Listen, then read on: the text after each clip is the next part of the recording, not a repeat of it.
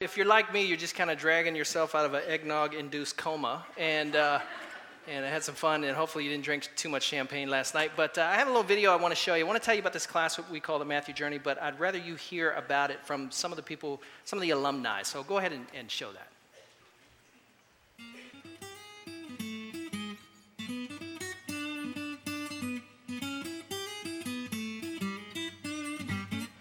Honestly, I thought that discipleship was for senior leadership. I, I really never truly understood that it was for just the, the average guy attending church. Um, I thought that it was about um, kind of being taken under the wing of somebody who is further along in their journey with Christ.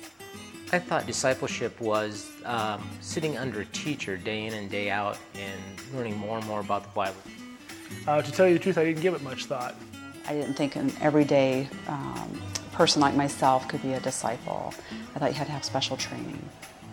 Discipleship, it was like, come and get saved, and your life will be, you know, rainbows and unicorns.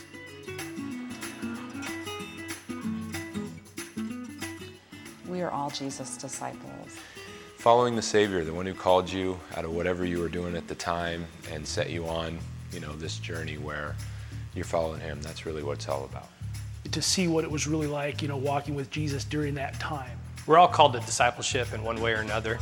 Um, the Matthew Journey honestly gives me and anybody else that attended it the tools to be an effective disciple for Jesus.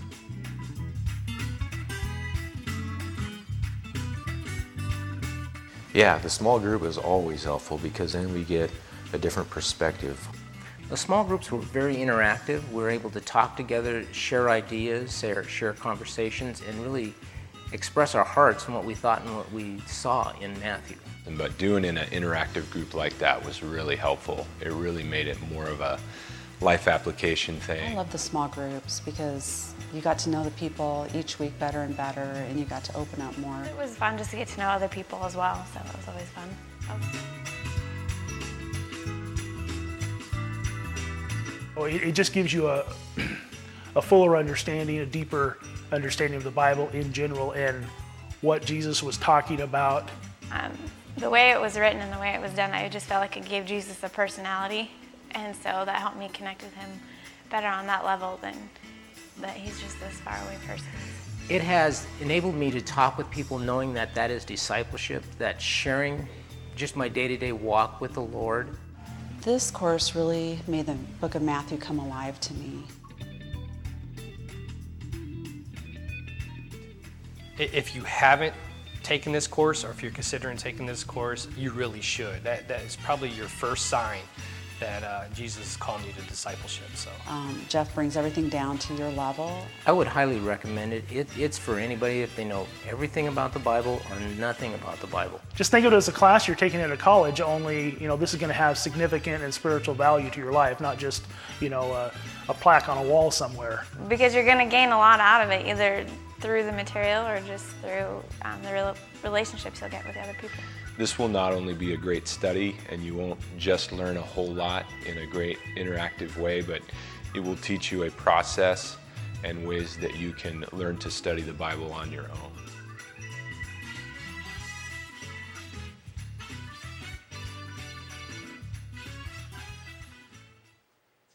Okay. Well, we, uh, we actually published these bad boys. They're available on Amazon.com. You can pick yours up, but we ordered about 20 of them, and you can sign up for the course using your communication card or out at the information table. We'll sign you up there, and the first 20 people, you get a discount. Okay, isn't that great? Awesome, thanks. Um, we are excited to offer that course because, uh, as Kurt said, it's one of the best tools to just give you the tools, you know, to give you the stuff that you need in order to follow Jesus and, and construct your Christian life. Um, we're going to talk from Matthew today. If you have your Bible, open to Matthew chapter 5. And we're going to look at the Beatitudes because they contain the secrets to have a happy new you. Don't you like that title? That was Kurt's title, by the way. Uh, last year, we took our little kids to vacation at the Oregon coast. It was really fun. We hadn't been there in a long time, and we'd never been there with all of our kids. And so when we got there, we unpacked our stuff and walked down to the beach uh, where we were staying, and we put out our umbrellas and our blankets and got out their toys, and they started to play and they were scared to get in the water. It was kind of steep, the beach was kind of steep, and the surf was kind of rough.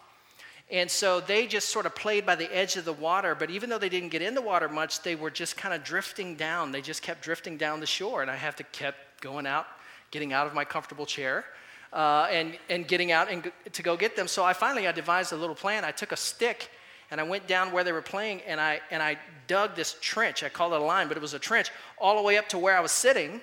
And then I gathered them around. I said, Little guys, I said, Hey, listen, I do not want you to cross this line ever. They're like, Yes, Daddy. So they played for about another hour, uh, pretending to cross the line, and then they run back over the line shouting, The line, the line, which was awesome. And uh, after about an hour, hour of literally watching this same game, I decided to get up and take a hike down the beach. And my little kids followed me, and we walked for about a, I walked for about a half an hour, I think. And, uh, and they were just collecting little seashells and stuff. And suddenly, my little five year old boy, Logan, he goes, Daddy! And I said, What? What? what, what? you know, and he, this look of panic came across his face, and he said, Daddy, we forgot about the line. and uh, I just laughed. I put my hand on his shoulder. I said, Logan, I am the line. And he goes, Oh, good. And he went back and collected seashells. The Sermon on the Mount, Matthew chapters 5 through 7, before they tell us how to live, they tell us who Jesus is. And the thing that they want to tell us, or the thing that Jesus wants to tell us in the Sermon on the Mount, is I am the line, I'm the standard. In fact, backing into the, the Beatitudes in chapter 5, we start at the end in chapter 7, and Jesus tells us several things about himself. The first thing at the end there that he tells us is that he is the judge of one's eternal status. He says, Many will come to me on that day and they will say, Adonai, Adonai, which means, Lord, my Lord. Didn't we do all these wonderful things in the name of the Messiah? He is referring to the false messiahs in that culture. Guys like Hanina ben Dosa, Honi the circle drawer, Ben Shatta, uh, ben, Zakkai, Bar Kokhba. These guys were false messiahs. And Jesus says, They will come to me on that day and they will say, Look at the wonderful revolutions that we started in your name. And Jesus will say, I had nothing to do with that. Get away from me. And so he says, I will be the judge on that day. We move backwards a little bit, and Jesus stands there and he says, You have heard Moses say, don't commit adultery. You have heard Moses say, don't commit murder.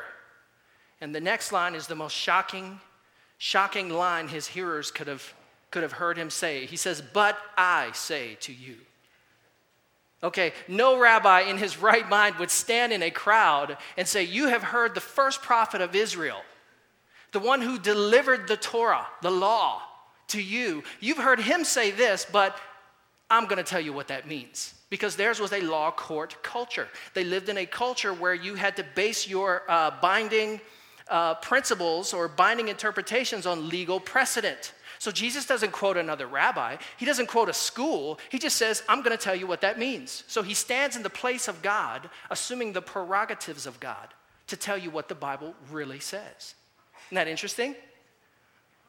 Then we move backwards a little bit, and Jesus uh, tells them that he is the fulfillment of all their hopes and dreams in Matthew 5 17. He says, Do not think that I have come to annul the Torah.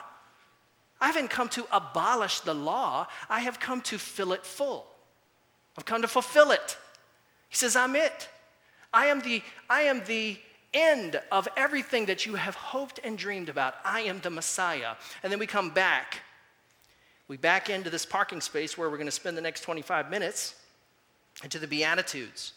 What is a beatitude? I, I, put down here that they are nine counterintuitive principles of kingdom life, but they're really not principles, they're more like characteristics.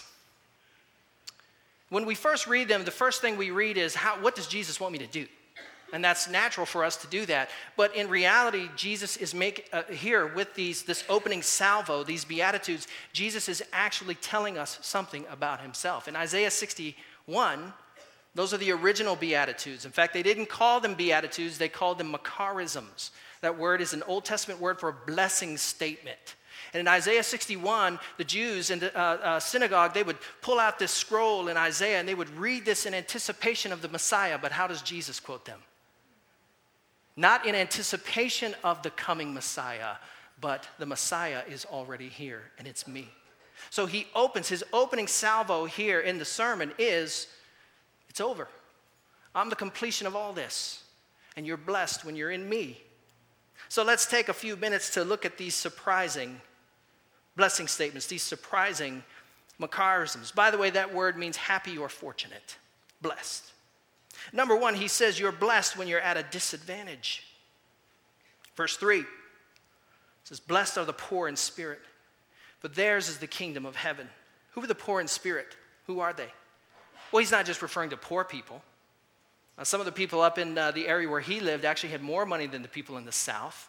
He's referring to the poor in spirit, those uneducated masses who don't have the advantages of those people down in Jerusalem who attend the synagogue schools and they attend the temple school, and they are wealthy people, but they are also spiritually advantaged. They have the benefit of having studied the Bible in seminary. And Jesus says, Blessed are those of you who haven't gone to seminary. Blessed are those of you who are spiritually disadvantaged. The gospel of the kingdom the riches of God's inheritance was coming to the outsiders, the sinners, those coarse and unrefined masses in Galilee.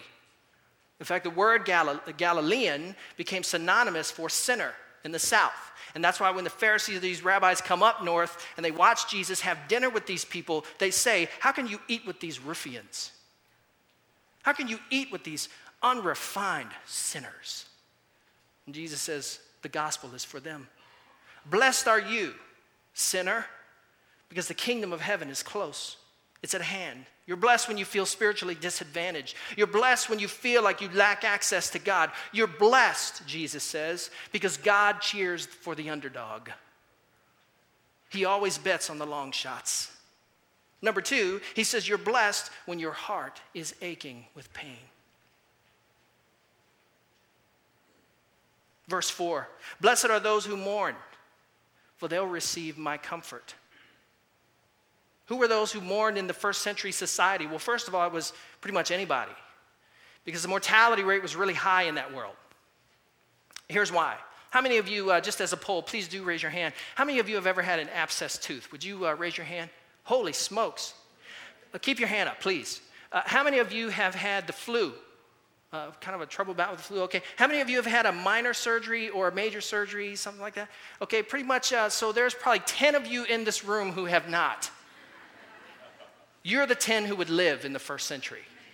And I'm not joking. In the first century, an abscessed tooth would have killed you. There was no dentistry. They didn't have doctors, all they had was shamans. You didn't go to a doctor to get fixed.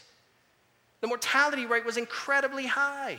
I mean, I think of all the times that I have taken my little kids to the, to the doctor, all four of them, which is quite a lot, actually. Um, I think of all the times that I've taken my little kids to the doctor, and if it wasn't for some penicillin or some antibiotics or something that they gave the kid, I probably wouldn't have half of them, at least.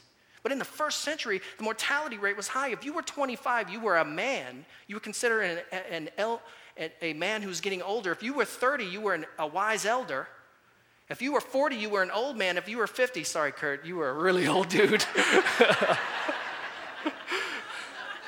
Are you glad things have changed?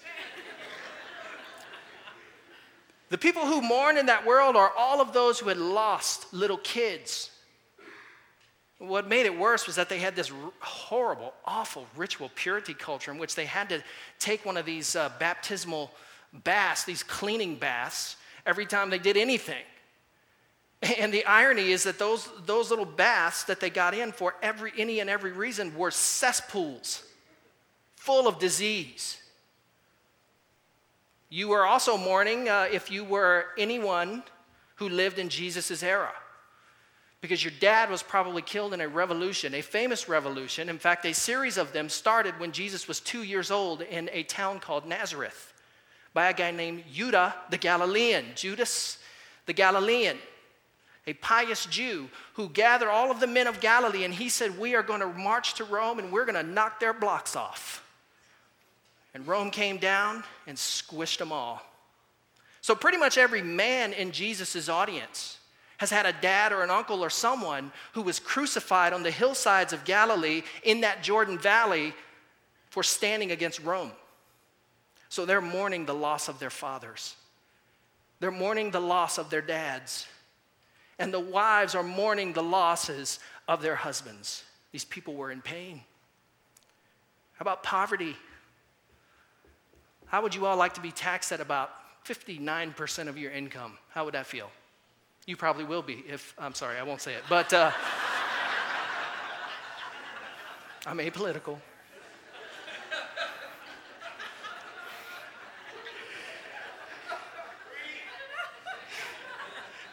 Look, you, can you imagine this? Most of your paycheck, as soon as you get it, or most of your catch of fish, as soon as you pull it out of the, out of the, onto the beach there in Galilee, the Sea of Galilee, and there's a tax collector or a dude that works for Herod, who is Herod's minion, or is uh, Rome's minion, who's standing right there waiting, for, waiting to get their cut.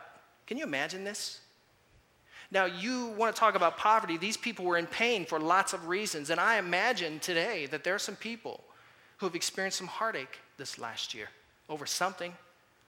It could be an, an unmet dream in your life, it could be the loss of a loved one last year, could be your health or your sickness. For whatever reason, we all mourn for various reasons. And Jesus says this He says, You're blessed, favored, you're at the top of his list. You're my target, he says, because I want to come and comfort you. I watched my mom lose her husband, my dad, my sister, her daughter, her second husband, and her third husband. And every time she did it, she would crawl in a hole of God's presence and she would just sit. And you couldn't say, Sharon, be blessed. How trite how uncaring. But she would sit in God's presence, and guess what? She was blessed. She was blessed with comfort for her mourning. She taught, she taught me how to live through suffering. Thirdly, Jesus says, You're blessed when you refuse to be bombastic. Verse 5 he says, Blessed are the meek, for they will inherit the earth. Blessed are the meek, he says. Who are the meek? I've heard some really dumb sermons. I'm sorry, I don't mean to be so coarse, but uh, I, I've heard some really stupid sermons on, on this passage. Very Americanized sermons. Well, meekness doesn't mean weakness. It doesn't? You better believe it does. In the first century, in the Greco Roman world, it was the weakest possible trait. The Romans didn't say, Blessed are the meek. The Roman says, Blessed are the domineering. Blessed are the deceptive. Blessed are the adulterers. Blessed are the ruthless, those who get ahead. Those are at the top of a Roman beatitude list. But Jesus chooses the weakest of all character traits, and he says, You're blessed, you're favored, you're happy when you're weak. Now, meekness does mean gentleness, but it's gentleness embracing the weakness of others. That's how it's weak. What do I mean by that? When when I first got saved, if you guys would have known me 11 years ago, the year before we had Tyler, you, you would not recognize me. I was a very abrasive, aggressive, uh, some of you have seen, I'm sure Kurt has actually seen this side of me, but uh, on occasion, but we all have our baggage, but, uh, and Suzanne is smiling at me because she's seen it on occasion too. Uh, but, but I used to be this really sort of abrasive, aggressive person. And God cured me, or He started my curing process with my first baby, Tyler. Because I'm standing there nervous in the, in the hospital room, and the, you know how they do, they wrap him up like a little burrito and just so tight he can't move. and they hand you that little package, and I'd never held a baby before. And I didn't know what to do with them. I was afraid I was going to break them. And so, what did I do? I dialed down my strength. I held a little fragile baby who's so fragile I could break it. And I was very conscious and very aware of every single second I had him in my hands because of his fragility, because he was fragile. When I got him home uh, later on that year, I would lay him in the floor and put little toys out around him, and I would tickle his belly and play with him. But I played with him always with a, with a gentleness and what I was doing was being meek because I was sharing his weakness. I was participating in his fragile nature. That's what meekness is. Jesus says, You're blessed when you refuse to run roughshod over others. That's the value of the kingdom. They will inherit the earth, Jesus says. Fourthly, you're blessed when you crave justice, moral purity, salvation. Well, Jesus uses shorthand for that, which is the word righteousness. You and I read a lot of our sort of uh, theology into that word, but here's what it meant at the first, in the first century. Here's what righteousness was it meant three things God's justice for the downtrodden, God putting the world right. It meant moral and ethical purity, the pursuit of ethical purity in life. It also meant fulfilling God's purpose, or God fulfilling his purpose to save his favored people. I saw um, starvation up close when I was in Belize, Central America, years ago. Uh, we were there with a team, and we had gotten to this, I don't even know where it was, but we went down into the city, and uh, we were loading up our stuff to head out to where we were going to serve. And I wasn't doing anything, so I kind of walked out the door and I saw some little kids, little street kids playing, and over by this trash can, which looks like no, no one had serviced that trash can in ages, three little boys were playing around. And one of the little boys reached deep into that trash can and pulled out, I don't even know what it was, some, something, used to be food, had bugs on it, several different colors, and he just popped it right into his mouth before his friends could get it. And then they just went on playing, and I just went, you know, I just, I, it, it just grossed me out. Your threshold or your standard for what you will eat lowers the hungrier you get. And Jesus said, Blessed are those who are hungry, thirsty for God's righteousness. God's righteousness.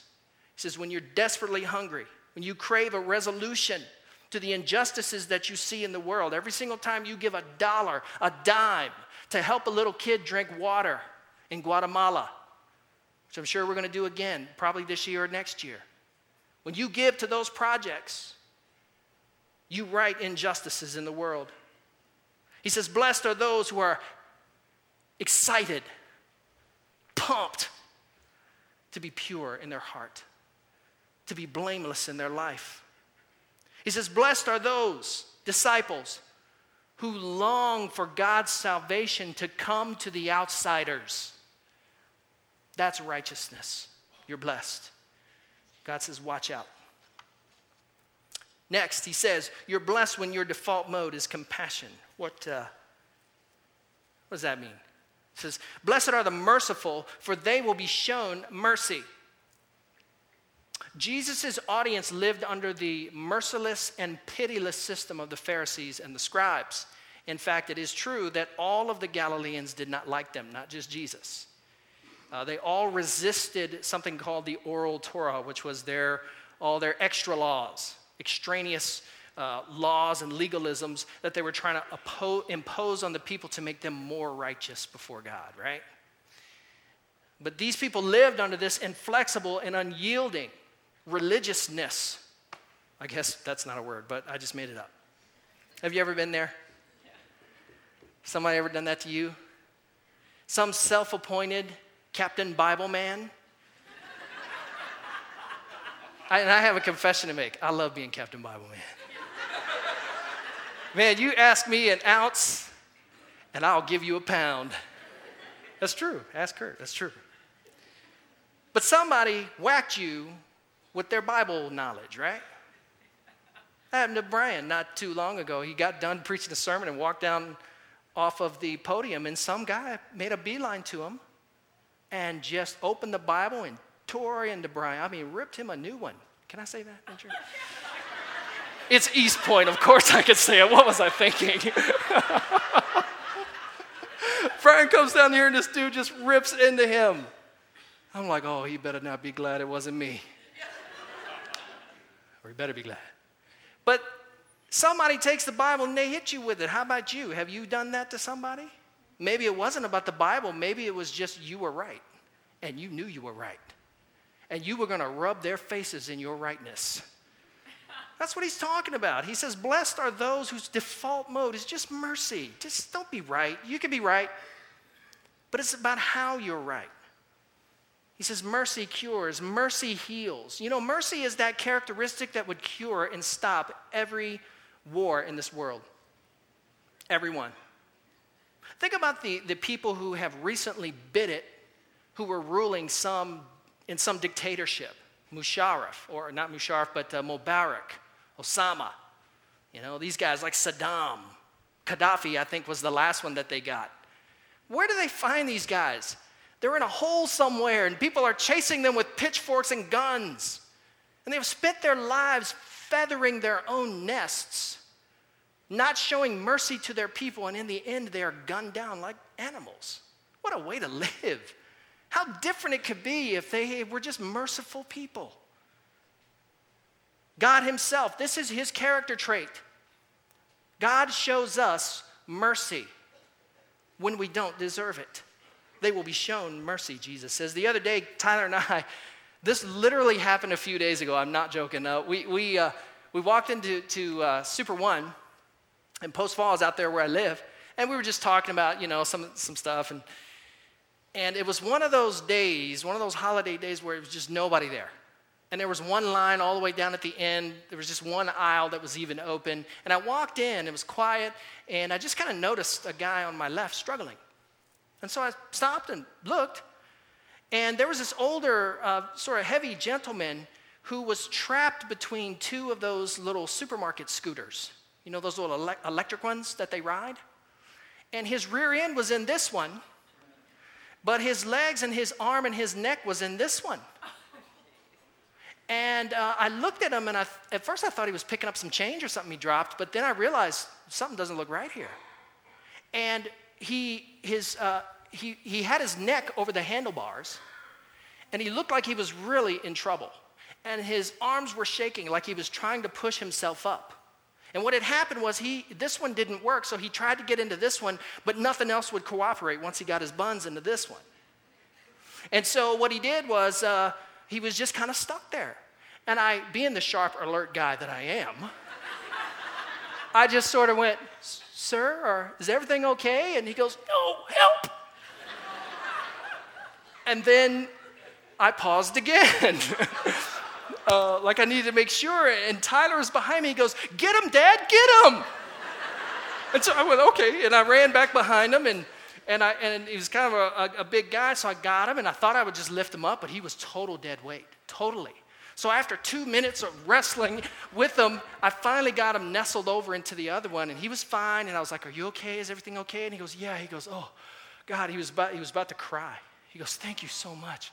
He goes, "I didn't know how much longer I could hold on, and I he goes, You were the only guy that came in here in the last five minutes. and, uh, so I said, Hey, no problem. Hope, God bless you. Have a great day. And we got our stuff and got back in the van. And, and uh, Tyler said, That was totally awesome. He goes, Let's go do it again. Let's go save someone else, Dad. and, uh, and I think what Tyler was trying to tell me was that he was hooked on mercy. He was hooked on mercy. And man, in a kingdom sense, when you show a person mercy who is desperate and in need, you get hooked on that. You want to do it again and again and again because that is the character of God. That act of mercy is something of God in you that wants to help other people. So, let's be the happy, blessed disciples this year who treat others with mercy not who rub their faces in our rightness. Next, he says, You're blessed when you negotiate peace. My favorite commercial is the Shatner Priceline Negotiator. I love that. Sorry, I just had to share that. Verse 9, he says, Blessed are the peacemakers, for they will be called the children of God. The peace negotiators. Now, you don't know this, maybe you do, but the, this is the most scandalous one in the list, actually. For the people listening to Jesus, revolution was in the air. The Messiah would come and, and he would lead an army like Judas the Galilean, except he wouldn't get squished like Judas. He would, be, he would win. He would overcome Rome and, and, and put Israel back at the top, make them the, the head and not the tail and nothing less. Remember that prophecy in the Old Testament? Well, that's what that was their expectation. And Jesus says, Blessed are you, though, when you make peace with your enemies. that was very offensive to all of these people. How many people in your life, just stop right now and just think, who are those people in your life who could be blessed this year by you being a broker of peace? It's so easy to go to war. Some of you retreat. Some of you, like me, you're heat seeking missiles. You're ready to roll, right? Um, but Jesus says, Blessed are those who negotiate terms of peace, who are mediators and stand between the two opposing positions and say, Let's work this out. Let's bring peace, the peace of God, to this situation. Next, seven, you're blessed, he says, when you're willing to take some shots for the Savior. Willing to take some shots for the Savior. He says, verse 10 Blessed are those who are persecuted because of righteousness, for theirs is the kingdom of heaven. Blessed are you when people insult you, persecute you, and falsely say all kinds of evil against you because of me. Rejoice and be glad, he says, because great is your reward in heaven. For in the same way, they persecuted the prophets who were before you. Jesus identifies all kinds of ways to be persecuted insults, uh, people just getting on your nerves, telling you that you're a loser for believing that Jesus stuff, false accusations, that happens in the workplace, slanderous allegations. You know what is the best way? One of the best ways to devalue an economy is to flood its marketplace with counterfeit bills. And persecution is really an attempt to lower your stock in the kingdom. It's really an attempt to sort of lower your value in God's economy. But the truth is, is that you and I cannot possibly be depreciated in God's sight because you're not an investment, you're not a liability whose value rises and falls with the whims of the market. You have eternal worth and value. You are God's precious child. You meant enough for him to give his own son. So he says, You're blessed when you're willing to take some shots for me. When people try to devalue you by telling you you're an idiot for believing that gospel stuff. Since the death of Jesus 2,000 years ago, 43 million Christians have become martyrs. 43 million. Over 50% of these are in the last century alone. More than 200 million Christians uh, face persecution each day. 60% were children. Every day, 300 people are injured or die in the name of Jesus. Those statistics sound really foreign to you and I, don't they? Because that is not the world we live in. I mean, yeah, we get the occasional pushback on the job or the occasional, uh, you know, somebody in our family telling us we're dumb for loving Jesus and believing in Him. But really, can you imagine system wide persecution against the church? Jesus says, when you're willing to take some shots for me, when you're willing to be devalued and depreciated by those who hate me, you're blessed. In fact, I don't see you as anything but an honorable person. I put you in the category of a prophet, he says. I'm going to wrap it up by uh, showing you a little app that I got on my phone. This is really so fun. Um, this app is a stopwatch app. And I took this out a few days ago to just time my sermon. I like to do this because I don't want, I'd rather, my, my, my theory is I'd rather leave you longing than loathing, okay? So I don't want to talk too long.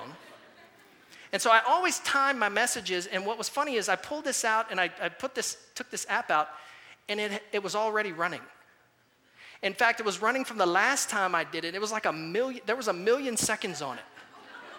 And I just, I thought that was funny. I went, oh, a million seconds. And then my next thought was, what have I done with the last million seconds of my life? I mean, when you put it in those terms, a million seconds, what did I do with them? Here's how many seconds you will have this year 31,536,000 seconds in the year 2012. So, my question for you today is how are you going to spend them? Are they going to be kingdom seconds is your life going to look like this? Are you going to be the blessed, favored person that Jesus died for, his disciple, who shows mercy and kindness and meekness and gentleness? Is that the kind of per- disciple that you will be over the next 31 million seconds of your life? Or will it be a life of selfishness, self centeredness? Because really, these are the two roads. You read that Sermon on the Mount, Jesus put two roads before them. You can take this path or take that path, and the path of the kingdom is the blessed path. Amen? All right. Jesus says, to recap, for all you underdogs and long shots, take heart. God is in your cheering section. Now he's painted his face and his stomach with your colors and he's waving your banner, man. He's in your cheering section. For all of you who are suffering from an aching heart, be encouraged because Jesus is a medic for the battlefield of life. For all of you who embrace your weakness and refuse to steamroll over others, you will reap the reward of kindness. The earth is yours. For those who crave justice, who thirst to be pure in heart, who long to see God's salvation to come to outsiders, be blessed because Jesus will fill your coffers with his righteousness this year. Stay thirsty, my friend. Sorry, I had to say that. For those whose default, of y'all got that a little late. Uh, for those of you whose default demeanor is compassion and mercy for others. Watch out because God will have mercy for you when you least expect it. For those of you who are agents of God's peace, live expectantly because yours is the kingdom of heaven. And lastly, for those of you who have ever been devalued or depreciated for Jesus' sake, cheer up because your stock in God's economy could not be higher. I'm going to call up the band and we're going to worship one last way. Let me pray for you. bow your head and close your eyes. I'm going to pray this over you. Just receive it, okay? Heavenly Father, I pray for every person in this room. I pray that you would make them the merciful, blessed, favored people in 2012. That every one of them would choose the path of the kingdom, the path of embracing the weakness of others the path of loving God passionately and loving others like you love yourself. Bless this congregation, Lord, this year. Bless them. May they crave justice for the wrongs they see in this world, and may they do something about it. May they long to see, hunger and thirst to see salvation come to the outsiders, God's righteousness to the world. May their hearts long for it. God, may you make them agents of peace in a world of hostility. In the name of Jesus. Amen. Okay, so uh, I don't want to pray for you anymore. I want you to do it. I want you to go do it. I want you to think this week how you can walk into a new year being the new you, the blessed you, the favored you. We're going to worship one last time, and I'm going to ask you to, uh, to give as an act of worship. Go ahead and prepare your offerings. We, uh, as Kurt said, we're going to move into this new facility. I think we're going to fill it up. I think God is going to bring us more fish.